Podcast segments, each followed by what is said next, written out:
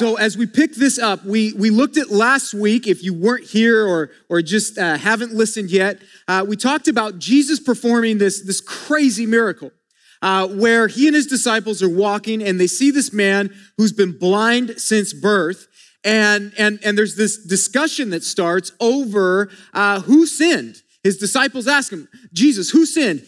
Did did he or his parents and it really brought to the surface this uh, theological thought that, uh, that people had in those days that, that if something uh, happened to you or physically uh, you were dealing with uh, some kind of uh, disease or, or, or anything essentially, it was because you deserved it. And so Jesus reframes that um, and, and says, listen, that, that is not at all why this man is blind. In fact, uh, this is ultimately about my glory. And, and so uh, he kind of turns their thinking upside down uh, and he ends up healing this man, right? He, he spits in the ground, in the mud, makes some clay, puts it in his eyes, says, Go wash. The guy washes, he comes back, and he can see. It's amazing. And, and even after that miracle, people are his neighbors we read about, the people that knew him, because he was a beggar. They, they're, they're like, is that him? That can't be him. There's no way that just happened. And so we even see dissension among the people that knew him uh, because they can't reconcile in their minds this miracle, that it could actually happen. And so, what we're going to pick up on today is how uh, they go, This is above our pay grade. We don't know how to make sense of this. So, we're going to take him to the people that should know what to do, the religious leaders. And so in verses 13 through 19 of chapter 9, we see this. It says, They brought to the Pharisees the man who had formerly been blind. Now it was a Sabbath day when Jesus made the mud and opened his eyes. So the Pharisees again asked him how he had received his sight. And he said to them, He put mud on my eyes, and I washed, and I see. Some of the Pharisees said, This man is not from God for he does not keep the Sabbath. But others said, How can a man who is a sinner do such things? There was a division among them. So they said again to the blind man, What do you say about him since he has opened your eyes? He said, He is a prophet. The Jews did not believe that he had been blind and had received his sight until they called the parents of the man who had received his sight and asked them, Is this your son who you say was born blind? How then does he now see? So once again, the people who are surrounding this, this, this man who had been blind, who Jesus heals, uh, they're like, we don't know how to reconcile this. So, so they go and they take him to the Pharisees, the religious leaders, and, and, and they bring him before them. And so they start to ask him questions. What happened? Were you actually blind? And, and, and how is it that you can see now? So he proceeds to tell him, listen, Jesus, uh, you know, spit in the ground, did that, put it in my eyes. I walked around, uh, washed it off in the pool of Siloam, came back. I could see. That's the story. Okay, and, and, and we see that in his response, or in their response, the religious leaders' response to him, we see this bias that they already have against Jesus, right? We see that, that already uh, they're, they're, they're criticizing Jesus, saying there's no way that Jesus is from God, that he did this power uh, from God's authority. Because why? Because this miracle was done on the Sabbath and Jesus broke the rules of the Sabbath. Now, the rules that they're claiming Jesus broke are not the divinely given rules, the rules from God. These are rules that they have added that the, these rabbis had, had added over time. It was ridiculous. To the point where it literally uh, they considered kneading like kneading dough. That was i don't know if that's how you do it so just just laugh and whatever. I don't think i've maybe i have. I maybe a long time ago my mom showed me how to knead dough. I don't know. Some of you are bread makers. Don't criticize. I don't know what i'm doing okay? Uh, but that was even considered forbidden on the sabbath and they looked at what he was doing in the mud as kneading, okay? Also, uh, you were not supposed to help provide healing for somebody else unless their life was in immediate danger, which he was blind, uh, it wasn't. And so we see them uh, and, and, their logic uh, behind not believing Jesus coming from God is that if he was from God, he would not break the rules of the Sabbath. That's their thinking, okay? But, but we actually see a disagreement, right? Because there's other Pharisees who are actually saying, no, how in the world, if he is a sinner, how could he perform such a miracle? Nobody could perform this miracle unless it was from God. And so this, this literally, this division uh, it, it builds within this religious group, just as it had when we looked at last week with those that were followers, uh, those that, that knew the blind man. And so they're debating and, and they're trying to reconcile what to make of this. And to the point where they turned back to the man who had been blind and they said, Who do you say he is? What do you think about him? And, and, and what is his response? He says, He's a prophet. In other words, he's clearly sent by God. And then we read that despite the evidence, now remember, the evidence is literally staring at them in the face. That despite the evidence, the Jews, these religious leaders, they didn't believe that he'd been blind and had received sight. In spite of everything, they're, they're, they're walking away from this going, nope, you were not really blind. This didn't actually happen. And so now their goal is to what? It's to disprove that the miracle even happened. So what do they do? We're going to go find his parents. His parents will tell us the truth. And so they go and they find his parents. And, and when they find uh, his parents, they asked, Hey, uh, is your son so and so? Yes. Was he born blind? Yes, he was. Well, he can see now. How did that happen? How does he see? Well, they're gonna, they're gonna go into their, their response here in a minute. In verse 20, it says this His parents answered, We know that this is our son and that he was born blind.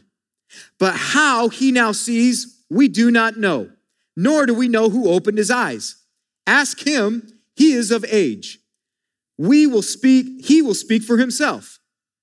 His parents said these things because they feared the Jews, for the Jews had already agreed that if anyone should confess Jesus to be Christ, he was to be put out of the synagogue. Therefore, his parents said, He is of age, ask him. Okay, so so they confirm the truth. The Pharisees are like, hey, is this your son? Yes. Was he blind? Yes. How did this happen? We don't really know. We don't really know how it happened, but it's happened, and we don't know who did it. Okay? Just so we're, clear, we don't know who did it. Now, what are mommy and daddy doing right there? They're lying. Okay? They're lying. Why are they lying? Well, we see how verse 22 is an important editorial comment by John because he gives the reason for their dishonesty.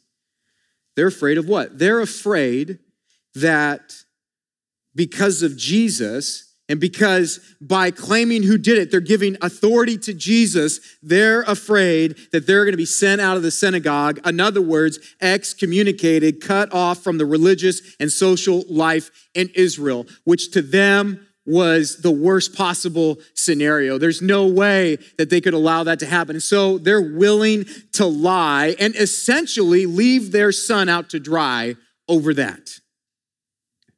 But the Pharisees, they're stuck with this problem, right? So now it's been confirmed. Okay, so now we can't deny that, that, that this man was born blind, that this man now has sight, uh, so, so what are we going to do now? They're, they're, they're literally stuck in what's the next move. And so we read in verses 24 through 34, it says, So for the second time, they called the man who had been blind and said to him, Give glory to God. We know that this man is a sinner. He answered, Whether he is a sinner, I do not know.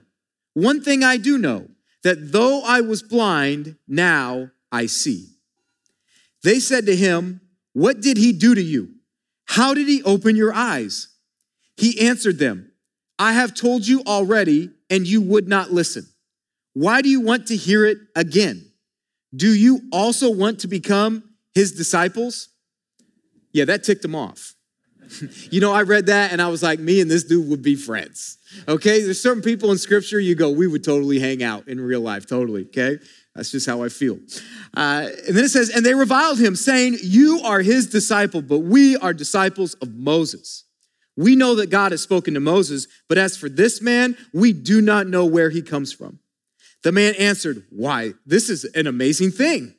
You do not know where he comes from, and yet he opened my eyes. We know that God does not listen to sinners, but if anyone is a worshiper of God and does his will, God listens to him. Never since the world began has it been heard that anyone opened the eyes of a man born blind. If this man were not from God, he could do nothing. They answered him, You were born in utter sin, and would you teach us? And they cast him out. So they're stuck. They can't dispute that this miracle has happened, but in some way, they have to make it to where Jesus can't get credit because for Jesus to get credit means it's from God. It means that Jesus has been telling the truth. It means that he's the Messiah. So what, what are we going to do? Uh, so, so they're like, hey, let's bring this guy that was blind. Let's bring him back and let's really, let's really ask him this time. And, and they use this phrase after they bring him back. They say, with God as your witness. Okay, with, with, with God as, well, actually, they don't say that. They, they use this other language. What, what, what do they say? They, they, they, they're telling them to give glory to God, right? Now, what they're actually saying when they say give glory to God is they're actually saying, with God as your witness, tell the truth. We see the same wording used in the book of Joshua uh, when they're confronting a guy named Achan. With God as your witness, tell the truth. So he's not saying, hey, let's all give glory to God right now. They're saying, with God as your witness, tell us the truth. And then they say, this man is a sinner. He's a sinner. Okay, now, now, what they're hoping is that this man will validate that claim, that he'll agree with them, because if they can just get him to agree to that statement, it will discredit Jesus' claims in spite of the miracle. So they're trying anything at this point. Guys, one of the things that's so clear right here in, in, this, in this part of the passage is we see the deceptive power of sin. We see the deceptive power of sin. It's twisted their minds so much that they can't see things clearly. Right? It's, it's twisted their minds so much that they're willfully choosing, forcing themselves to believe that this didn't actually happen. You guys, sin, it, it causes confusion. It will bring confusion in your life. Okay, there's so many people uh, that, that will tell me about what they're what they're what they're struggling with, or, or or they're feeling confused, and and and and ultimately, a lot of times in our confusion, it points to something in our life that we're holding on to that is in that is literally in opposition to God. We know that we shouldn't do it. We know it shouldn't be a part of our life, a part of our family, but we're choosing to continue to do it. And the longer we hold on to that, you got to understand the more the enemy's going to use that to deceive your heart, deceive your mind, deceive your ears so that you can't see or hear or think clearly because whatever this is has control. These, these religious leaders, okay, the, the ones that are the representation of God to the people, that's where they're at, okay? This is how far they've gone, those who knew scripture. It's how far they've gone. They've been so deceived by this sin. And so, you guys, we just have to understand and know that sin, by its nature, it causes confusion. By its nature, it's going to bring spiritual ignorance to where you can't even see or identify the things of God. And that is a scary place to be.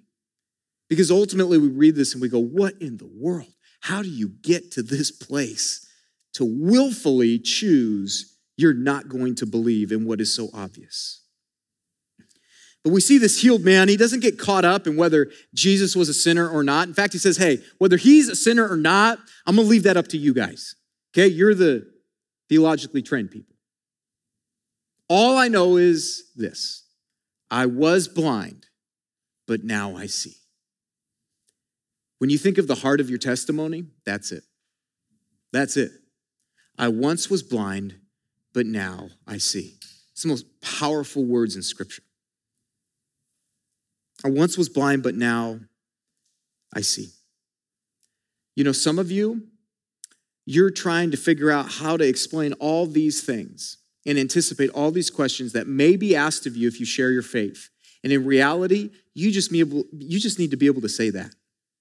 You know what? I can't give you all the answers. You know what? I, I, there's a lot I don't fully understand. But one thing I know I once was blind, but now I see. Stuck again, these Pharisees begin to what? Well, that didn't work. Let's ask him again. Okay, let's really ask him this time. So they ask him again. Now, what really happened? What really happened there? And at this point, this man is annoyed. He's just annoyed. And so he sarcastically responds and says, You know, you guys really want to know what happened. Yeah, like you really want the truth. So much so, are you guys also wanting to be followers of Jesus? Now, at that point, they lose their minds, right? And they respond by telling him, You are a disciple of Jesus. We are disciples of Moses. We follow Moses. We know where Moses came from. Moses clearly came from God. We have no idea where Jesus came from. And they're not saying that in a hopeful way. It's negative. All their views and perceptions was he's a blasphemer. Uh, he hangs out with the lows of lows. Uh, he comes from the wrong side of town. All these things are against him. We don't know where he's come from, but we, we follow Moses. And, and, and then the man once again responds sarcastically and says, wow, really? You guys, the spiritual elite, you don't know where he's come from, and yet he just did a miracle that up until this point has never been recorded. Nobody has ever seen or heard of this miracle ever happening in the history of humanity. Nowhere ever has a man been born blind and then given sight. And and and and you guys know it's never happened and you don't know where he's from? Wow. Man, they're ticked. They're unable to respond to that. They're outraged. And so when you don't have a case, what do you do? You attack character. And so they go after him, right? They go after, they literally go after the fact that he was born blind by saying, You are an utter sinner and you dare defy us. You dare talk like that. You dare try and educate us. And what they're alluding to is the very same thing the disciples brought up to Jesus at the beginning of the chapter was, hey, buddy, you were born blind. You deserved it. You did something to earn that. You are a, you're the worst kind of sinner and, and you're going to criticize us. You're going to, you're going to talk that way to us. And so they degrade him and then they say, you're out. They excommunicate him. He's kicked out. He's, he's, he's done. They're, they're, like the, the religious, the social standing, the ability to worship with people and gather in that synagogue, it's off the table for him simply because he acknowledged that Jesus had to be from God. Man. Guys, God never promises us that following Jesus will make life easier.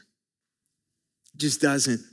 And maybe you've heard that message that, it, that, that it'll solve your problems. Yeah, it solves your greatest problem. But all these other things, like, like it's not gonna, it's not, at least I don't think, it's not gonna fix your bank account. Right? It, it, it, it's not gonna just fix this, this relationship right? immediately. Now, God can do absolutely anything, but he's very clear over and over in scripture. In fact, the same writer says in 1 John 3 13, do not be surprised, brothers, that the world hates you. And later on in John, in John chapter 15, verses 18 through 21, which we're going to look at in a few months, Jesus says, Listen, they hated me and you follow me. What do you think is going to happen? It's going to be tough. And guys, you just need to know sometimes your faith is going to bring rejection. Sometimes your faith is, is, is going to uh, cause other people to kick you out of their circle, to not want anything to do with you, to dissociate themselves from you. It could be your family, it could be your friends. You could stop uh, getting invites to certain things and, and all of that, and, and it could affect your job and, and all, all of those things, you guys. Those are very real, real realities if you're gonna follow Jesus. But my goodness, he is so worth it. But let's go back to this person here, this man I mean, he goes, he, he literally goes from a beggar, never seen anything. Just imagine what it looks like to see the miracle. High of highs, right? Right up here. And then all of a sudden, as he shows himself to his friends, revealing the miracle, it causes dissension. No, that mm, that's not you. I don't know. Let's bring him to the religious leaders. What do they do? No, that's not true. Let's bring him to his, his parents. Mom, dad, help me out, right? The, the, the people that are biologically programmed to help me. So what do they do? Good luck, son. And then ultimately, the religious leaders kick him out, and there he is. Highest of highs, and he's left going, I, I don't understand. How did I how did I land here? Now I'm on the outside again, but I have my sight. What and, and you just got to imagine the confusion. You got to imagine uh, him asking once again that same question that he must have asked hundreds of times when he was blind why? Why now? Why this? How could this be in, in one day? I don't understand, God. What are you doing? And then we read this in verses 35 through 41. Jesus heard that they had cast him out. And having found him, he said, Do you believe in the Son of Man? He answered, And who is he, sir, that I may believe in him? Jesus said to him, You have seen him, and it is he who is speaking to you. He said, Lord, I believe. And he worshiped him. Jesus said, for judgment I came into this world, that those who do not see may see, and those who see may become blind. Some of the Pharisees near him heard these things and said to him, Are we also blind? Jesus said to them, If you were blind, you would have no guilt. But now that you say we see, your guilt remains. Remember, after healing this guy, Jesus had disappeared from the narrative. Okay, so, so he went, washed, came back, he can see. They're like, Where's Jesus? I don't know. I don't know. And, and, and we don't know. Jesus is gone.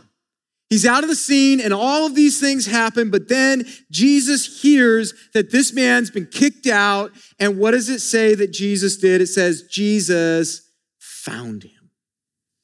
Jesus found him. The man didn't find himself, Jesus found him. And then Jesus asked him, same question that he asks us Do you believe in the Son of Man? Do you believe in the Son of Man? And then I love this guy's response because once again, me and him would be friends. He says, Who is he? And then he says this Who is he that I may believe? Did you see? His heart is already there. Uh, God has softened it. He is prepared. He is asking in anticipation to believe. He, he wants to believe. This is such a beautiful thing. You guys, I, I want you to understand something. If God is going to call you to share your faith, trust Him because you have no idea how He's already prepared the heart of the person receiving you. You have no idea. And, and, and Jesus did. Um, but, but Jesus, it, like, like this guy, he's already there. You don't know the circumstances that have happened in somebody's life to bring them to the point where they're looking for a reason to believe. And this guy, as Jesus says, Hey, are you, are you ready? Do, do you want to put your faith, your hope, and trust uh, in the Messiah? And, and he's literally going, Point him out to me because I want to believe. And then Jesus says, Man, he's in front of you. It's his mouth that's moving right now. It's me. And the man believes, and it says he immediately worshiped. Man, I wonder what that moment was like. He believes and instantly begins to worship Jesus.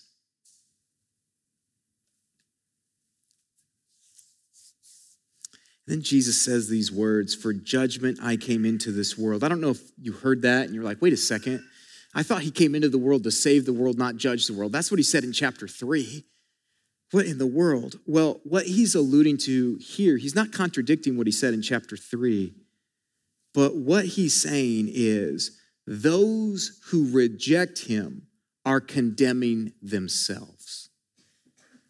Those who reject him are condemning themselves. Why? Because by Jesus coming to earth, it brought about a decision. And ultimately, he says, listen, I came to save, but, but just by me being here, there are people that by turning away from me, by saying, I don't want anything to do with you, they're actually condemning themselves. And, and then he goes into this whole, once again, this, this, this sight versus, versus blindness. And he says, spiritual sight comes only to those who, what, who acknowledge that they can't see. So spiritual sight is for those who are, are ready to acknowledge that they can't see. It's, it's those who uh, are in that place where they can confess their spiritual blindness. It's those people that are actually ready to receive the light of the world. And then he, he goes on the other hand, those who think they see on their own, apart from a relationship with Jesus, they deceive themselves and they're actually the ones that are blind. Now, once again, Jesus is big time, okay? He's not just a one hit wonder with this miracle. He's been doing lots of other miracles, and so he's not alone anymore. Okay, he's got crowds all the time. There's people following him, whether it's genuine, they want to follow him, or they're skeptics hoping to get an opportunity to catch him. And, and we see they're listening in on this conversation, right? They're listening to what he's saying to the blind man, and they hear him say those words, and they approach Jesus and go, Hold on a second. Now, you're not saying we're the blind, right? You're not talking about us. See, those who are blind are the ones who don't realize their need. They think they can see. Those who receive sight are, the, sight are the ones who know they're in darkness, and the Pharisees are the ones thought that thought they could see. They thought they could see the best. They had it all together in their minds. They had arrived. They were the ones that walked in, that everyone went, okay, they have it together. They're the ones that God really, really loves. They're the ones that He really blesses. And they're the ones ultimately that we brought this blind man to because they can make sense of this because they're so close with God. These Pharisees, man, they had everyone fooled. But re- in reality, there was incredible blindness where in their heart because they had never dealt with anything that was in their heart. Everything was external. And Jesus' point, and, and man, you need to hear this point this morning. His point to these Pharisees, these Pharisees who represent everything he's against. This is what, this is, this is his point. If they would just confess that they were spiritually blind, they'd have no sin. Do you see that? They'd have no sin. And that, now, it doesn't mean they would never make a mistake. It doesn't mean they're perfect. But, but what is he talking about? He's saying because they would be forgiven, their sins would be covered. If they could just get to that point, if they could just humble themselves, if they could be honest with where their heart's actually at, they would be completely forgiven. Do not miss the heart of Jesus. Don't miss it, you guys. He's saying this to the very people who we would say are his greatest of enemies. And, and, and this is all throughout scripture. Psalm 32 5. This is David who sinned a little bit. He says, I acknowledged my sin to you and I did not cover my iniquity. I didn't cover my guilt. I said, I will confess my transgressions to the Lord. And what does it say? And you forgave the iniquity of my sin. You forgave me. His son Solomon, the apple didn't fall too far from the tree. In Proverbs 28 13, whoever conceals his transgressions will not prosper kind of goes back to uh, what their whole theology was right? Like listen if if if if jesus is a sinner can't be from god because god is not up there eh, you know listening to those who are in opposition to his will right? Like if if i am um, living my life in disobedience to him if i know what's right if i say i follow him but i continue to do the very thing he tells me not to do do you think he's up there saying oh steve keep talking to me. I love that no, right? And, and, and, and, and, so, and so we need to get to the point where we're open, where we're honest, and when we're in that place, we're ready to receive uh, forgiveness. And I love how he talks about, but he who confesses and forsakes him will obtain mercy, he says. And then maybe the most popular of those three, 1 John 1 9. If we confess our sins, he is faithful and just to forgive us our sins and to cleanse us from all unrighteousness. Wow. It's the heart of God. Man. That, that you, regardless of your story, your past, your background, that, that, that you, he, he, would, he would say, if you will just acknowledge your spiritual blindness, if you will acknowledge what you already know to be true about what's going on in your heart, and you will bring that to me, you will find forgiveness, you guys. Forgiveness. See, we, we see this warning against this, this, this blindness. Throughout scripture, blindness is used metaphorically to represent fallen humanity's inability to comprehend divine truth, to comprehend God's truth. And we see it all throughout all throughout the Bible. In the Old Testament, Isaiah referred in, in Isaiah 43 8, he referred to, the, to God's people like this. He says, Bring out the people who are blind, yet have eyes, who are deaf, yet have ears. Jeremiah 5:21, he, he says almost the same thing where he says, Hear this, O foolish and senseless people who have eyes but see not, who have ears but hear not. What do you think he's talking about? Okay, they're not actually like blind, they're spiritually blind. And, and, and he's literally talking about, man, you gotta, you gotta deal with that. Get rid of that. It is robbing you from a relationship with God. It's robbing you from experiencing forgiveness. And you, my friend, are living your life guilt driven. That's tough. And Jesus, when he comes on the scene, this is what he says to the Pharisees. Matthew chapter 23. He over and over again says this about the Pharisees, and I'll just highlight the things he says. In Matthew chapter 23, verse 16 Woe to you, blind guides. Verse 17, you blind fools. Verse 19, you blind men. Verse 24, you blind guides.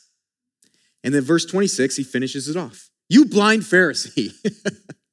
First clean the inside of the cup and the plate, and the outside also may be clean. Okay? He's like, You are blind guides. You're fools. And, and, and why is, man, why is he so upset? Why is the language even stronger for them? Guys, they're leading other people in that. They're leading other people in that. You want to be a spiritual leader, man, you got to read verses like this and go, okay. I got to take into consideration what I'm leading, how I'm leading. But within all of this, we see the heart of God. We see that after his resurrection and ascension, Jesus sent the apostle Paul to the Gentiles for this very purpose. In Acts 26 18, he said, to open their eyes so that they may turn from darkness to light and from the power of Satan to God, that they may receive forgiveness of sins and a place among those who are sanctified by faith in me. See, God's people, man, they were in the darkness of sin and unbelief. But Jesus, as we've read over and over again in the book of John, Jesus came to bring them light. But these religious leaders, over and over again, missed it because they couldn't see their own blindness. Guys, if we want more of Jesus, or if you just want a relationship with Jesus, you have to recognize your need for him and you want to continue to cultivate that relationship, you know what's going to drive it? Your growing awareness of your need for Him. Like the more that I study scripture, the more I, I, I engage in the spiritual disciplines, the more I bring Him into my life, the more of an awareness He brings that I need Him. Right? So, so you don't get proud and puffed up based upon that. You get proud and puffed up when it starts to become about the external things and it's no longer about your heart.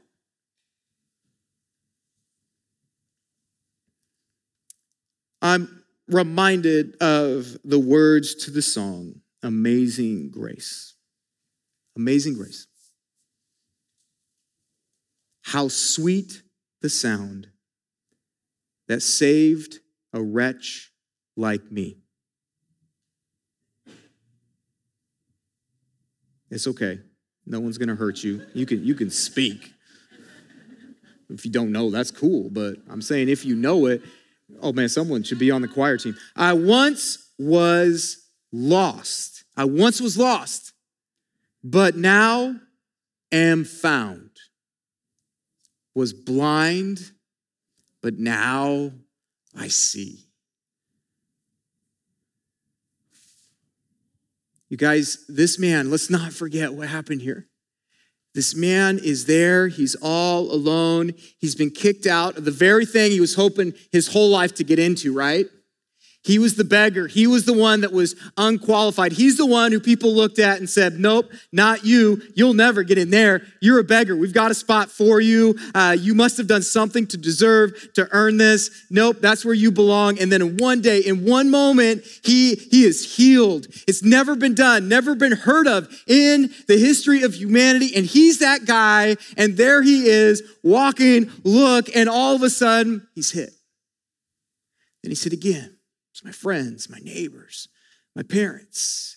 And then it's the very people that I looked up to for guidance in my relationship with God with the ultimate blow, kicking me out of engaging in the very thing I desire more than anything, which is to engage with God, with other people, to come together. And so there he is all alone in that spot. And then, man, that song, Amazing Grace, it just starts echoing in my mind because what happened? He didn't find himself. That's what culture would love to say. That's the message culture would love to preach. He didn't find himself. He didn't figure it out in that spot. It says, no, Jesus found him. Jesus found him. Guys, you may feel lost. You're not forgotten. You may spiritually be lost this morning here. In fact, given the size, some of you that are spiritually lost this morning, you're not forgotten. And you may have denied him over and over and over again. You're not forgotten. For some of you that say, man, well, I made this mistake or I did that and I, I claim to be a Jesus follower and that, he's turned his back on. No, no, you're not forgotten. You're not forgotten. He loves you. And, and what I love about this is Jesus finished spiritually the work that he had begun physically in this man. You guys, even if you're going through some major physical challenges in your life, hold on to the truth that God is doing something spiritually that is ultimately for his good. And, and, and it's amazing. It's his best. And so you can trust him. You can walk in that. By the authority of scripture over and over again, his word has proven true. And by the heart, by the message, he says, if you'll be open, if you'll acknowledge your continued thirst for him, the continued blindness that we wrestle against, and, and, and you'll depend on him, knowing that you need that spiritual light daily as you go to battle, as you go to work, as you deal with these relationships that are challenging uh, you, you will understand and know that forgiveness can be felt, experienced by a perfect and holy God every day because he desires that. He desires to forgive you. And he, and he found you. He found you. You didn't find you. He loves you so much. Amazing grace, how sweet the sound that saved a wretch like me. I once was lost, but now am found, was blind, but now I see. And that's it. That is everything. I pray that, man, that we're the church that people say, and this is gonna sound weird, man, they're blind at Ecclesia. Yeah, we're, we're, we're blind in order to spiritually see the light. Yeah, well, I'll, I'll be the blind guy in, in order to experience the light of Jesus because I don't want to be the person thinking, man, I've got it together. I can see when in reality, I'm operating blind because the only other place to be than in that spot of grace and in that spot of being found is over there with the Pharisees, which was what? It was confusion. It was willful disobedience. It was a disconnect from an incredible God. And ultimately, their hearts were hardened to where they couldn't even see the reality in the greatest display of power in a situation no one had ever even heard of up until that point. If that's you, deal with what got you there. Come back to Him. He didn't abandon you, just as He didn't abandon those Pharisees. He loves you so much. Let's pray.